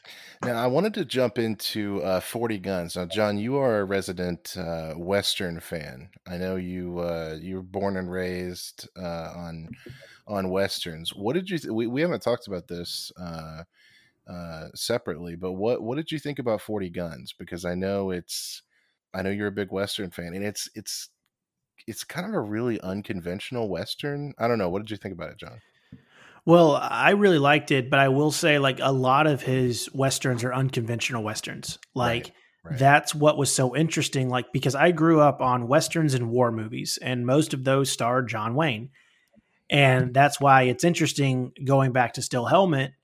Uh, you referenced in your article, Nick, that a, a major studio had apparently wanted John Wayne as Zach, and Fuller basically nixed it. He was like, "There's no way that's happening." And I think that's interesting because I I I cannot imagine John Wayne in a Fuller movie. Like with the way he he makes his movies, it is so different on every level from from a traditional John Wayne movie. Uh, so I thought that was really interesting, and especially looking at Forty Guns, like it's not about the the hero's journey that 99% of John Wayne movies are. And no knock to John Wayne, I'm just using that as an example. Uh, 40 Guns was just such a different experience um, with the with the way he chose to tackle it, and I thought it was great. I mean, it's not it's not my favorite one that I watched from Fuller, but I thought it was just really good. Everything he did with it. I mean, he just fucking shoots her like at the end, like. Oh yeah, just without even without even like blinking an eye. I, I think the guy said something to the effect of, uh, "You'll have to shoot her to get to me," and he just shoots her. He's like, "All Like- right, bitch, I'll shoot her." Like, and then he just guns him down. I think because they even reference like you didn't you didn't take him in like you normally would, like you gunned him down in the street. I think you shot him three times. That's wild. It's a great scene. you know, we, we were talking earlier about uh, you know fuller fuller apocrypha and fuller inventions, and I wonder if that John Wayne thing isn't one of them because I don't think John Wayne was in such a place in 1950 to potentially be appearing in a Lippert film. Uh, but also part of the Fuller mythology, and this I think is a little more solid, is that the original ending of 40 Guns, the ending that Fuller campaigned for, was going to be just that, that there would be no reconciliation, no revelation that uh, Right. Barbara Stanwyck's character just received a flesh wound. It was going to be just that curt and cold and brutal. Uh, this is Barry Sullivan as one of Fuller's seemingly endless stock of characters named Griff, uh, shooting Barbara Stanwyck's Jessica Drummond in order to uh, get the bullet into her uh, freakazoid brother Brocky, played by John Ericson. Yeah, that that tag on the end of it is kind of strange. It's like because Barbara Yeah. Stanwyck literally gets you know gunned down at point. I mean, you know, point blank range, even though it's a flesh wound, and then like in the next scene, she's just kind of like. uh you know, kowtowing to him and like apologizing to him for Yeah. some reason. It's like, I thought this bad woman attack. was like a big tough badass this whole movie, you know? And I mean, as with uh, I shot Jesse James, we you know, talked a little bit about the bathtub scene in there and the uh, right. more than slight homoerotic subtext. Here, absolutely everything is just chock a block with double entendres, single entendres, uh, mostly having to do with firearms. Uh, I'd like to stay around long enough to clean her rifle. Uh, it might go off in your face, so on and so forth. Uh, the uh, wonderful ballad "Lady with a Whip." Uh, you know, very heavy SM imagery everywhere. Uh, what amounts to a running joke where every time you see Barbara Stanwyck, uh, Barbara Stanwyck's character go anywhere, her entire 40 man army goes with her. uh, just, you know, crossing the plains like a Mongol horde. And I should mention as well, this is uh, black and white CinemaScope. And Fuller was never one of those filmmakers who bemoaned the CinemaScope frame, as a lot of filmmakers, maybe uh, a generation older than him, did. He was a fantastic CinemaScope composer uh, from Hell and High Water onwards.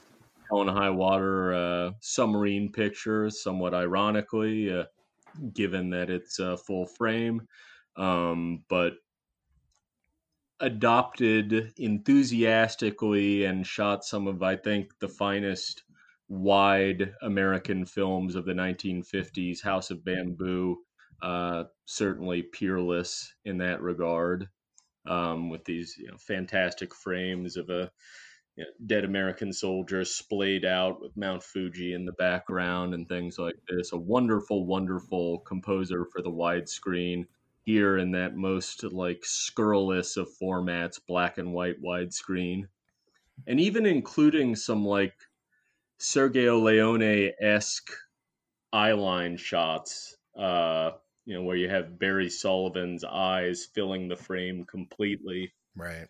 in a way that you'll see uh, Clint Eastwood squint doing in a few years. Yeah, when he's like, uh, there's that scene when he's like marching forward, and it, the the cutting on it is really, I mean, Yeah, I don't know, Eisensteinian that's or something. It reminded me of Odessa Steps or something. It was really, uh, yeah. As, he, as he's stalking down the main street toward Brocky, he's just so hypnotized by Barry Sullivan's like cocksure approach that right. he just freezes in his tracks and gets uh, like pistol whipped to the ground, if memory serves. Right.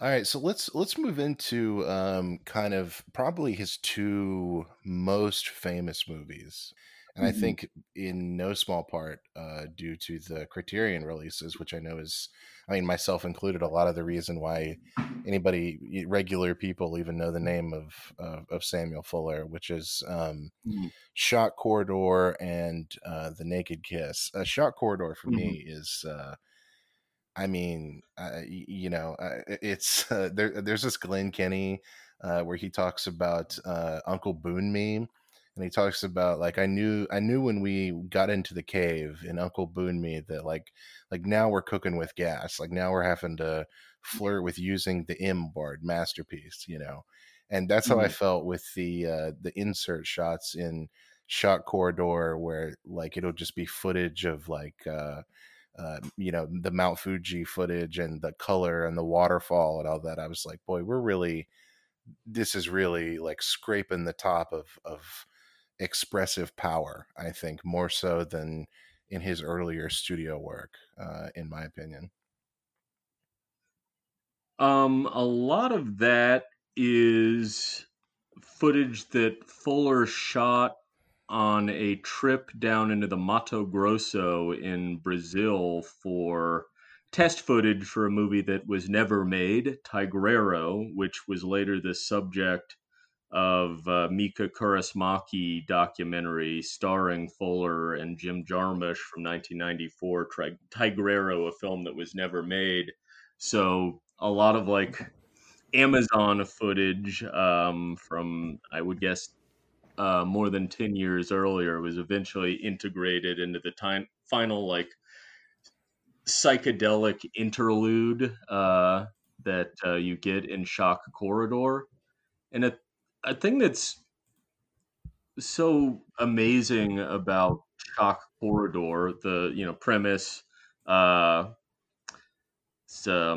Peter Breck's character goes undercover inside a mental institution uh, in order to dig out a story. It's not an incredibly original concept. Uh, there's a Budd Boetticher film from 1948, Behind Locked Doors, made uh, for Poverty Row Eagle Lion Films, that has a you know, somewhat superficially similar premise, but the asylum proves itself to be this kind of carnival mirror reflection of American insanity circa 1963 and it's it's startling to me that the, the movie's released like 2 months before the Kennedy assassination in September 63 Hmm. and all of the all of the like boiling psychic energy that's going to kind of explode through the decade to come all of that kind of free floating violence and racial animus all of this stuff it's very much there in shock corridor right even Right. and and and it even seems like oddly prophetic in its like psychedelia right. it's like, you know this this proto psychedelic interlude um but you know all of all of that just under the surface roiling uh kind of violent energy that you know in many people's imagination many people's experience i suppose kind of defines america in the 60s it's all there in shock corridor. I would say also um did did, did you guys have the occasion to see underworld usa Oh yeah, yeah, I saw that.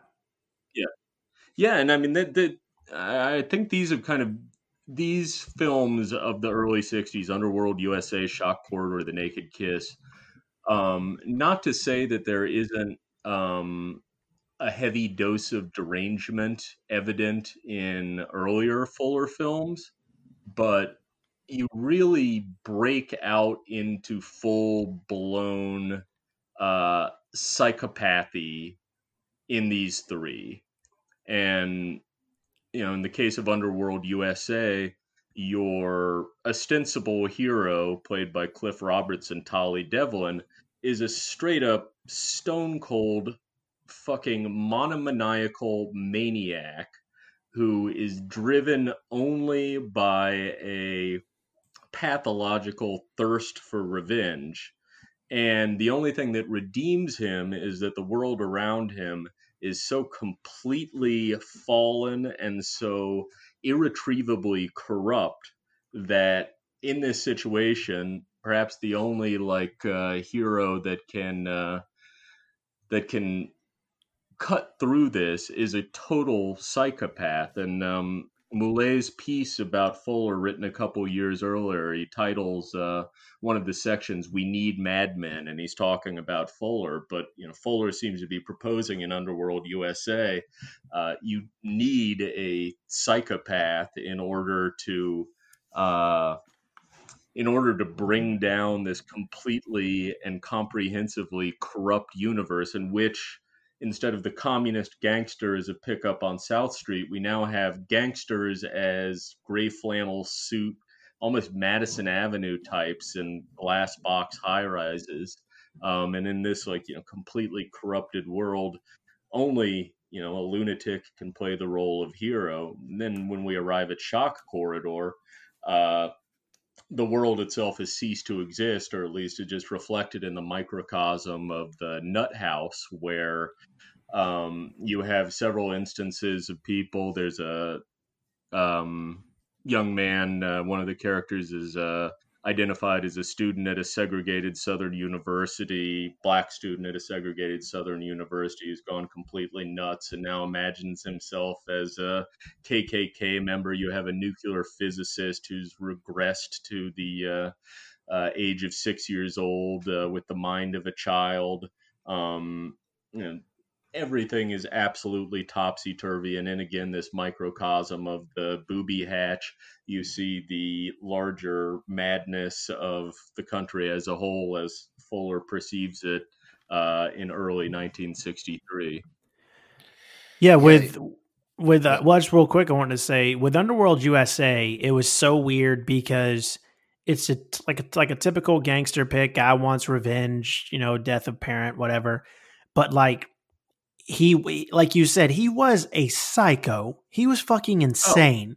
Like so, Yeah. it made it really hard to be like, well, yeah, I want to root for this guy who's like manipulating and destroying everything you know, become the psycho to catch the psycho, however you want to see it. Like it was just such a very interesting dynamic because it it was um I just, you just weren't in a situation to really root for anybody, so to speak. So it was just I don't know. It, it he, once again it was a it was a different take that somehow only a storyteller like Fuller can bring the light. Well, I think you know, in the course of whatever it is, six seven years between Pickup on South Street and Underworld USA, they're movies that I you know have a great deal in common. But with Tolly Devlin, the Cliff Robertson character, you've taken the already rather difficult pill to swallow that is Widmark and Pickup on South Street, and you've gone just that much further. You've gotten someone who's just that much tougher, just that much, uh, you know, devoid of any of the milk of human kindness, and you know, this this this constant low boil that Fuller's filmography is on, and and this constant looming psychopathy really just breaks out into full flo- full blown uh like carnival-esque lunacy in you know again underworld usa shock corridor and the naked kiss the naked kiss which takes place largely well entirely really in a what initially appears to be an attractive, even idealized small town setting where a reformed prostitute played by Constance Towers comes in to start anew and in the course of the film discovers this environment which she had initially thought that she had to reform herself to be worthy of is so far beyond in terms of corruption and depravity anything that she's known in the honest life of a sex worker that you know it ends with a just total disgusted rejection of uh, all propriety and the appearances of middle class morality as represented by small town America, which in fact hide uh, corruption and monstrous behavior.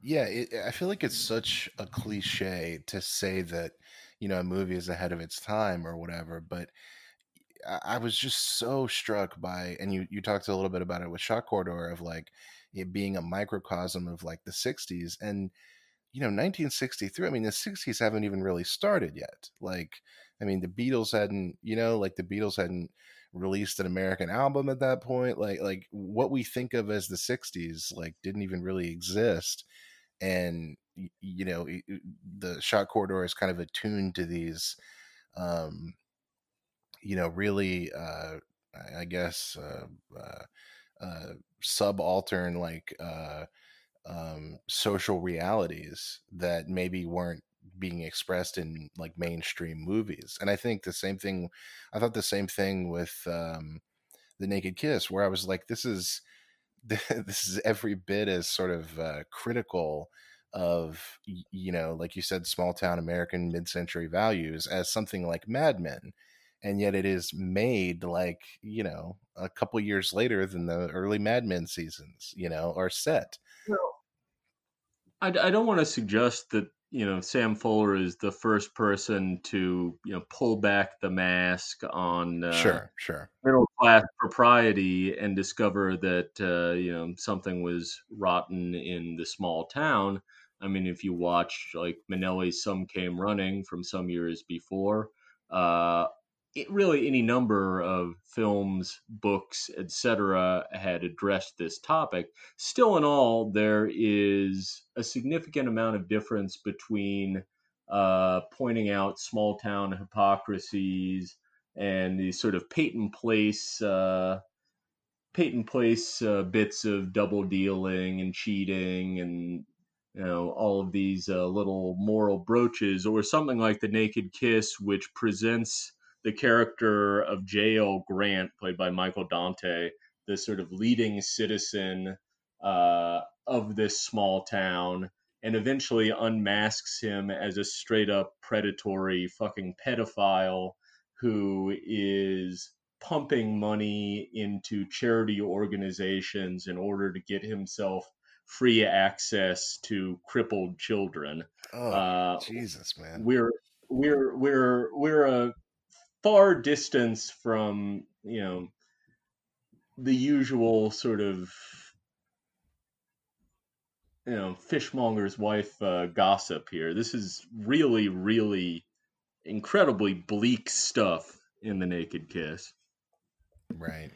Um, I, I going back to shock corridor real quick. Um, Peter Breck deserved something for that performance. I don't know if he won anything, but his scream alone was amazing. It was just, it was such a bizarre movie, but he just was so committed to that performance. It it made that movie like next level. Yeah, he he has that kind of monomaniacal thing that a lot of those Fuller protagonists do, where they're like, uh, e- even the the main character of uh, of Park Row, like of just like, I'm gonna do the thing and nobody's gonna fucking stop me. You know, it's wild. And and with uh with the naked kiss, like Jacob and I uh, text about this uh, when I was watching it. I, the first forty five minutes or so, I was like, "Well, this movie's interesting, but like it's definitely far from the best." At that point, I'd watched about seven or eight Fuller movies, and um, and then around the hour mark, when you get the revelation of what's going on, it just goes next level, and you're like, "What the fuck is he doing?" In this movie. um, and that scene exchange, the close up on the eyes, the way he contorts his face, just just moving the camera from her face to his face as like the terror settles in, it's it's remarkable. Like it's it's just mind blowing. Yeah, I mean, it, talking about the level of performance uh, and some of the sometimes questionable and sometimes questionable in the most uh, appealing of ways. Um, I'd be remiss not to mention my per- perhaps my favorite Fuller performance, which is Rod Steiger in uh, 1957's Run of the Arrow. Uh, Fuller's Fuller's uh, kind of dances with wolves, avant dances with wolves, with Steiger speaking this bizarre Irish Southern brogue throughout, um, and very much in that like Gene Evans uh, genotype that Fuller liked. These kind of lumpy, you know, mashed potato type of guys. Fuller said of his decision to cast Steiger. Uh, he's got a sour face and a fat ass and he meant that as a compliment that is the kind of uh, the kind of actor that fuller gravitated towards Yeah, that that uh yeah, me and John had talked about Run of the Arrow. It's such a strange movie. Like I, I don't like I don't know. There's in, in a in a filmography full of, you know, kind of strange uh kind of shocking stuff. I, I I just was not prepared for a movie about an Irish Confederate soldier who becomes part of a Native American tribe. Like it was just uh Yeah. I, I don't know. It was it was just definitely a wild choice, you know. Yeah, it, it really was. It was a wild movie. Like I'm just and then like it's funny you bring up his accent because I believe I even texted this to you, Jacob. I said this guy's voice is driving me insane. Um it was just such a bizarre way of speaking. Uh yeah, I don't know. I, I like your comparison to like dances with wolves kind of thing because it definitely did have that vibe. It's essentially the same plot, I feel like, right?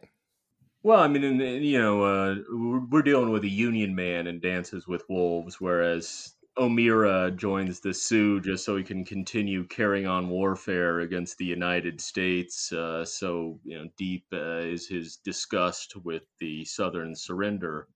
But I mean, I would just say, like, with regards to that extremely bizarre choice that Steiger makes, which I, you know, could not endorse more. Um, it's symbolic, I think, of the fact that in a way that has nothing to do with how we now talk about identity politics, Fuller is somebody who is very concerned with exactly that. And in the character of O'Meara, the Steiger character, you have somebody who has to ultimately unsuccessfully like untangle this Gordian knot of confused identities Irishman, t- Southerner, Sioux, or at least an attempted Sioux. And this is something that you find just throughout Fuller and China Gate. Uh, Gene Barry's the racist Korean War veteran with the French forces fighting the Viet Minh. He's abandoned his son with a mixed race, Angie Dickinson, who has, of course, the very Fullerian name Lucky Legs. Uh, Fuller's women uh, generally have kind of burlesque esque names. Um, and uh, Gene Barry coming up against Nat King Cole, you have the American drama of race played out against this Indo Chinese background. Meanwhile, you've got Hungarians and French wandering around.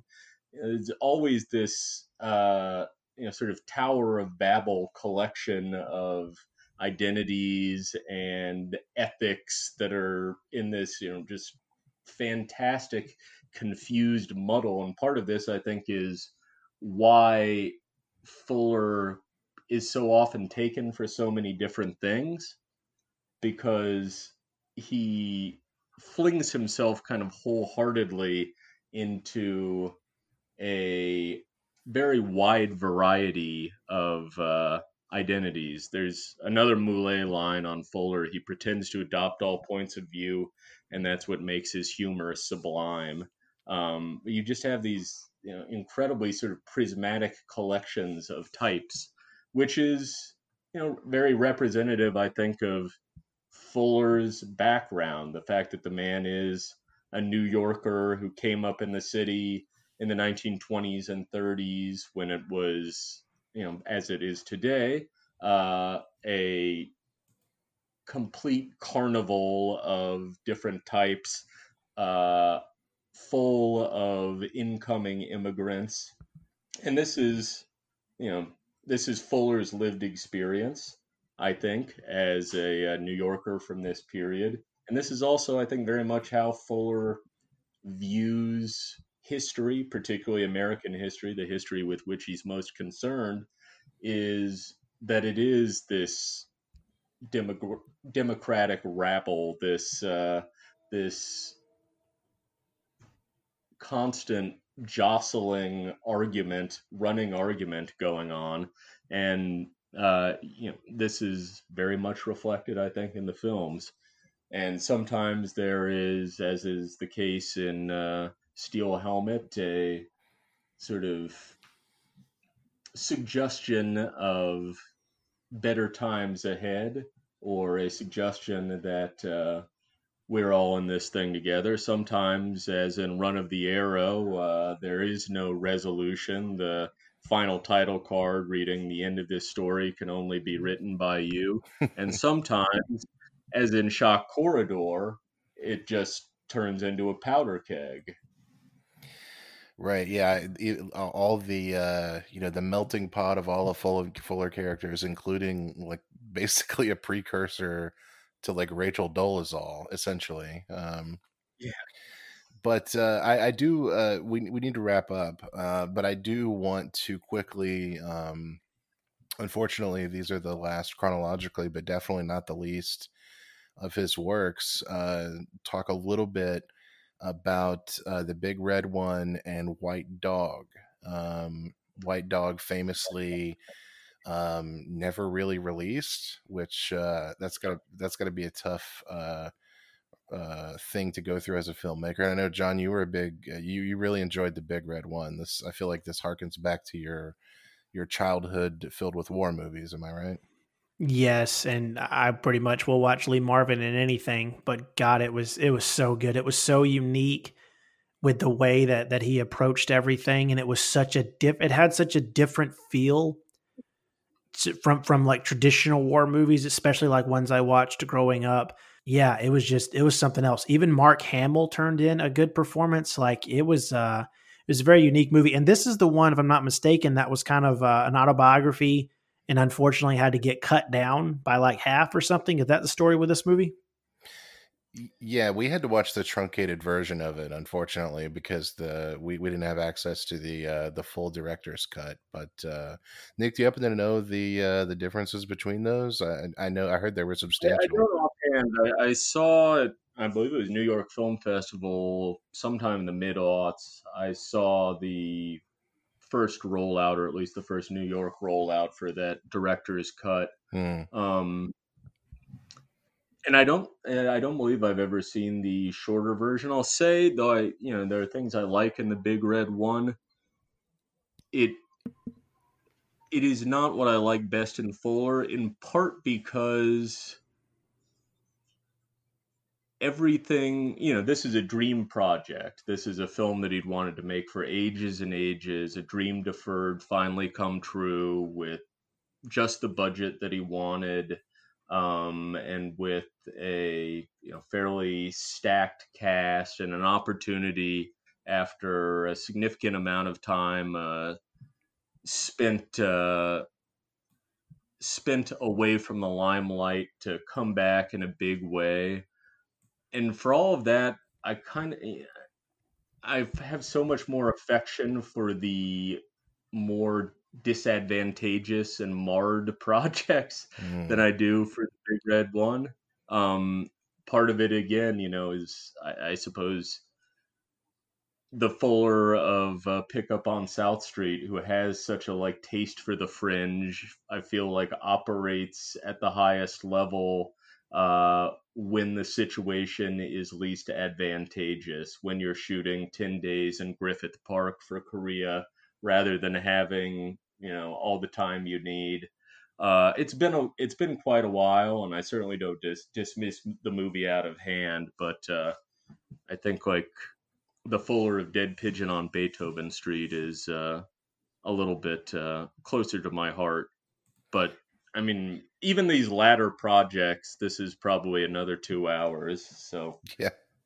Yeah, absolutely. I know uh speaking for myself and I think it's the same with you, John. We uh we definitely uh didn't uh go beyond or at least I personally didn't go beyond White Dog and I even missed uh some stuff in the in the 50s just because of unavailability or uh, um, treat yourself. yeah, yeah, definitely. Um Um, I, I will say just real quick before we wrap up the story. Uh, going back to Fuller telling stories that may or may not be true.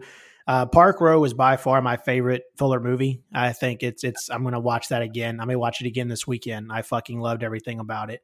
But the story has it. He couldn't get financing for it, and then Nick, I'm not sure if you've heard the story, but he had two hundred thousand dollars in his bank account, and he spent one hundred ninety nine thousand on it, and he used the remaining thousand to buy enough cigars and vodka to get through filming it.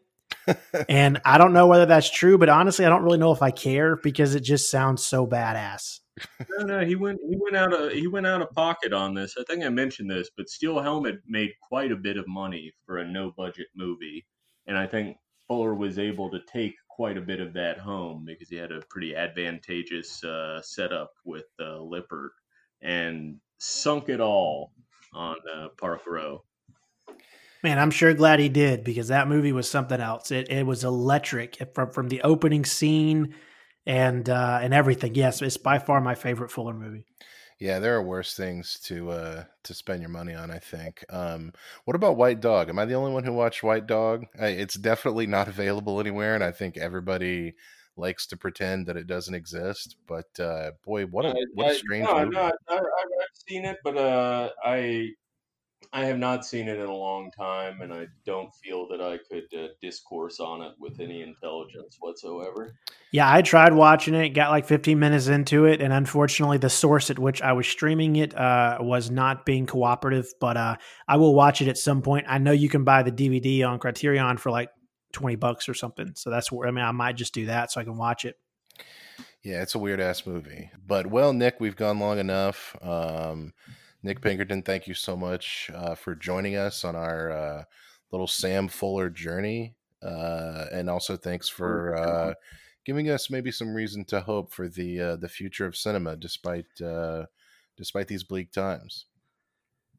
Yeah, Nick, I really appreciate you coming on, and uh, we appreciate you taking the time. And uh, you're welcome back anytime. And, and guys, make sure uh, we'll put some links in the show notes, but check out his Substack. Um, any of the stuff he's written, uh, film content, all that. Uh, we'll definitely post some sources in there. Nick, do you have anything you wanna you wanna talk about other than your Substack? Oh man, no, I, I I'm just in the usual uh, usual grind, but uh, it's a it's a nonstop erotic cabaret over at uh, nickpinkerton.substack.com. Stop on by. We'll be picking and grinning. Okay. Well, uh, nobody else has anything to add. We'll wrap it up. Nick, once again, thank you very much for stopping by and giving us this time and uh, and talking about cinema a little bit and Sam Fuller especially.